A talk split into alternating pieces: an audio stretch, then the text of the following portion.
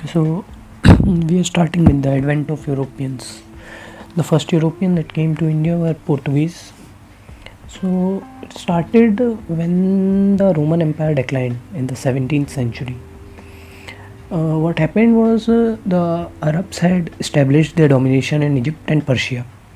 so the direct contact between the Europeans and India declined. And with that, easy accessibility of Indian commodities like uh, spices, calico, silk, and various precious stones were greatly dem- uh, demanded and was affected. So, in 1453, uh, Constantinople fell to the Ottoman Turks, who were on the uh, ascendant, and the merchandise from India went to the European markets through Arab Muslims intermediaries. Okay, so what happened was the Arabs had the control on the ground route and also the Red Sea trade route. Okay, so uh, during the 15th century, Europe was gripped by the spirit of the uh, Renaissance with its call for exploration. And at the same time, Europe made great advances in the art of shipbuilding and navigation. Hence, there was an uh, eagerness all over Europe for the uh, adv- adventurous sea to reach unknown corners of the East and the economic development of many regions of Europe was also progressing rapidly. With the expansion of land cultivation and the introduction of an improved block scientific crop management such as crop rotation and increased supply of meat for which the uh, spices were required. And uh, uh, at that time uh, the Venice and Genoa which had earlier prospered through trade in oriental goods were too small to take on the mighty Ottoman Turks or to take up major exploration on their own. The North Europeans were ready to aid Portugal and Spain with money and men, even as the uh, Genoese were ready to provide ships and technical knowledge. It is also to be noted that Pro- uh, Portugal had assumed the leadership in Christendom's resistance to Islam even as it had taken on itself the spirit of exploration but had characterized the Genoese. Historians have observed that the idea of finding an ocean route to India had become an obsession for Prince Henry of Portugal, who was nicknamed the Navigator. Also, he was keen to find a way to circumvent the Muslim domination of the eastern Mediterranean and all the routes that connected India to Europe. Pope Nicholas V gave Prince Henry a bull in 1454 conferring on him the right to navigate the sea to the distant shores of Orient, more specifically as far as India, in an attempt to find Islamic influence and spread the Christian faith. However, Prince Henry died before his dream became a reality. Okay, so uh, what happened in 1497 under the Treaty of Tordesillas in 1494?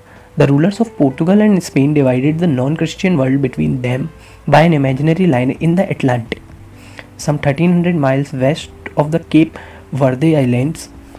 Under the treaty, Portugal could claim and occupy everything to the east of the line, while Spain could claim everything to the west.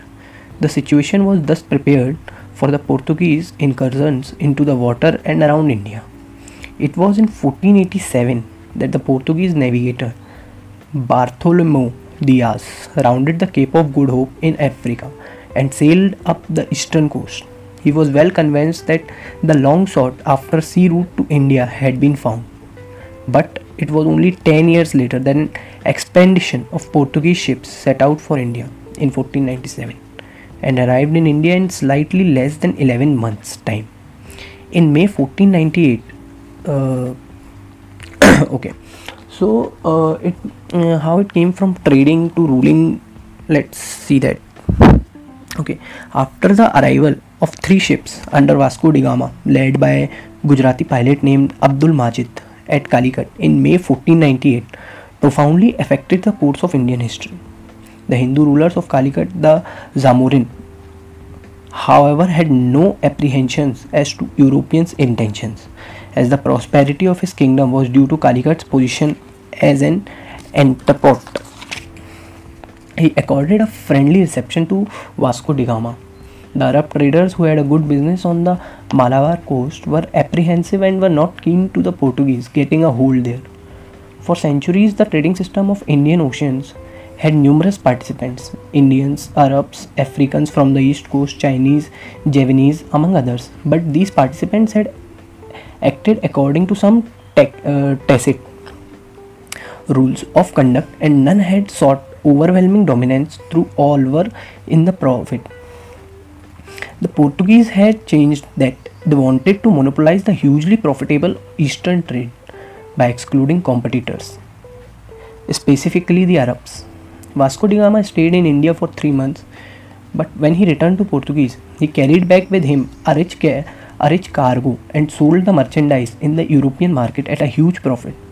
The importance of direct access to the pepper trade was made clear by the fact that elsewhere the Europeans who had to buy through Muslims middlemen would have had to spend 10 times as much for the same amount of pepper. Not surprisingly, other profit seeking merchants of European nations were tempted to come to India and trade directly.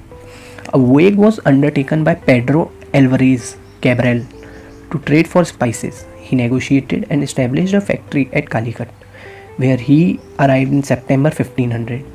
There was an incident of conflict when the Portuguese factory at Calicut was attacked by the locals, resulting in the death of several merchants' ships anchored in the harbor and killed hundreds of their crew, besides confiscating their cargo and burning the ships.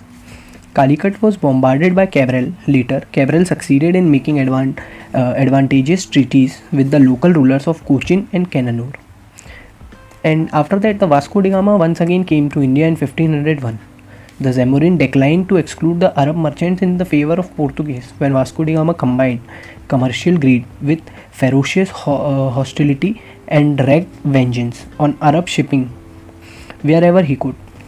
He ruptured with the Zamorin, thus became total and complete. After which, the Vasco da Gama set up a trading factory at Cananore. Gradually, Calicut, Cananore, and Cochin became the important trade centers of the Portuguese. Gradually, under the pretext of protecting the factories and their trading activities, the Portuguese got permission to fortify these centers. Okay, after which came the Francisco de Almeida. In 1505, the King of Portugal, Portugal appointed a governor in India for a three year term and equipped the incumbent with sufficient force to protect the Portuguese interests. Francisco de Almeida, the newly appointed governor, was asked to consolidate the position of the Portuguese in India and to destroy Muslim trade by seizing Aden, Hormuz, and Malacca. He was also advised to build fortresses at Anjandiva, Cochin, Cananore, and Kilwa. What Almeida, however, encountered along with the opposition of Zamorin was a threat from the Mameluke Sultan of Egypt, encouraged by merchants of Venice, uh, whose lucrative com- commerce was now at a risk due to the Portuguese interference. The Egyptian raised a fleet in the Red Sea to stop the advance of Portuguese. In 1507, the Portuguese squadron was defeated in naval battle of Diu by the combined Egyptian and Gujarat navies, and Almeida's son was killed. Next year, Almeida revenged his defeat by totally crushing the two navies. Almeida's vision was to make the Portuguese the master of Indian Ocean. His policy was known as the Blue Water Policy, Cartaz system. After the Almeida, Alfonso de Albuquerque was appointed as the governor.